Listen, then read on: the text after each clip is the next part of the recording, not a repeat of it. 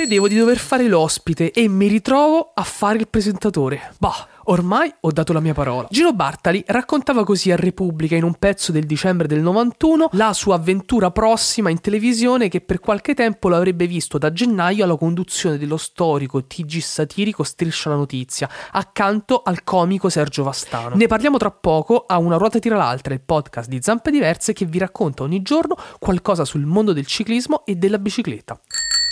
Una ruota tira l'altra, Spiegami un po'. una ruota tira l'altra, Forte. una ruota tira l'altra, Ma davvero? una ruota tira l'altra, Ma perché? una ruota tira l'altra, Ma quando? una ruota tira l'altra, Dai. una ruota tira l'altra, Fede. una ruota tira l'altra. Altro Gino Bartali, un campione popolare in tutti i sensi.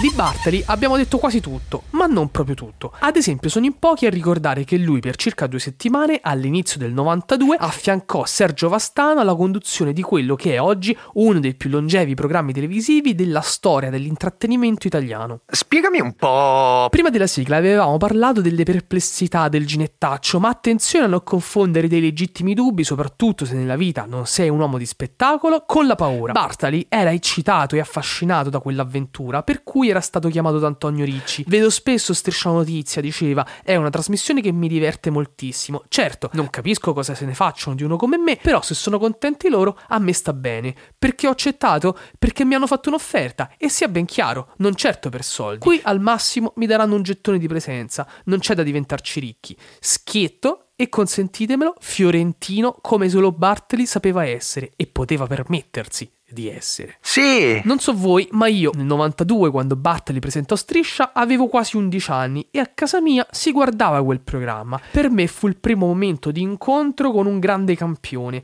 Senza Striscia avrei capito molto più tardi chi era Gino Bartali. Forte. E forse avrei dovuto aspettare la sua morte per scoprirlo meglio. Fu un esperimento televisivo quello che in un modo o nell'altro confermò quanto tutti sapevamo già, e cioè il forte connubio che c'era e che c'è sempre stato tra la televisione e il ciclismo, uniti dal comune denominatore dell'essere entrambi popolari. Ma davvero? Che ruolo avrò? Ancora non lo so, a me piace improvvisare, invece mi hanno detto che dovrò leggere alcune notizie divertenti. Io sono nato in campagna e ho imparato a leggere da bambino, quindi non dovrebbe essere difficile. Continuò poi Bartali in questo famoso articolo di Repubblica che vi ho letto anche all'inizio della puntata. E difficile, poi, non fu per niente. Per Bartali poi, ma figuriamoci.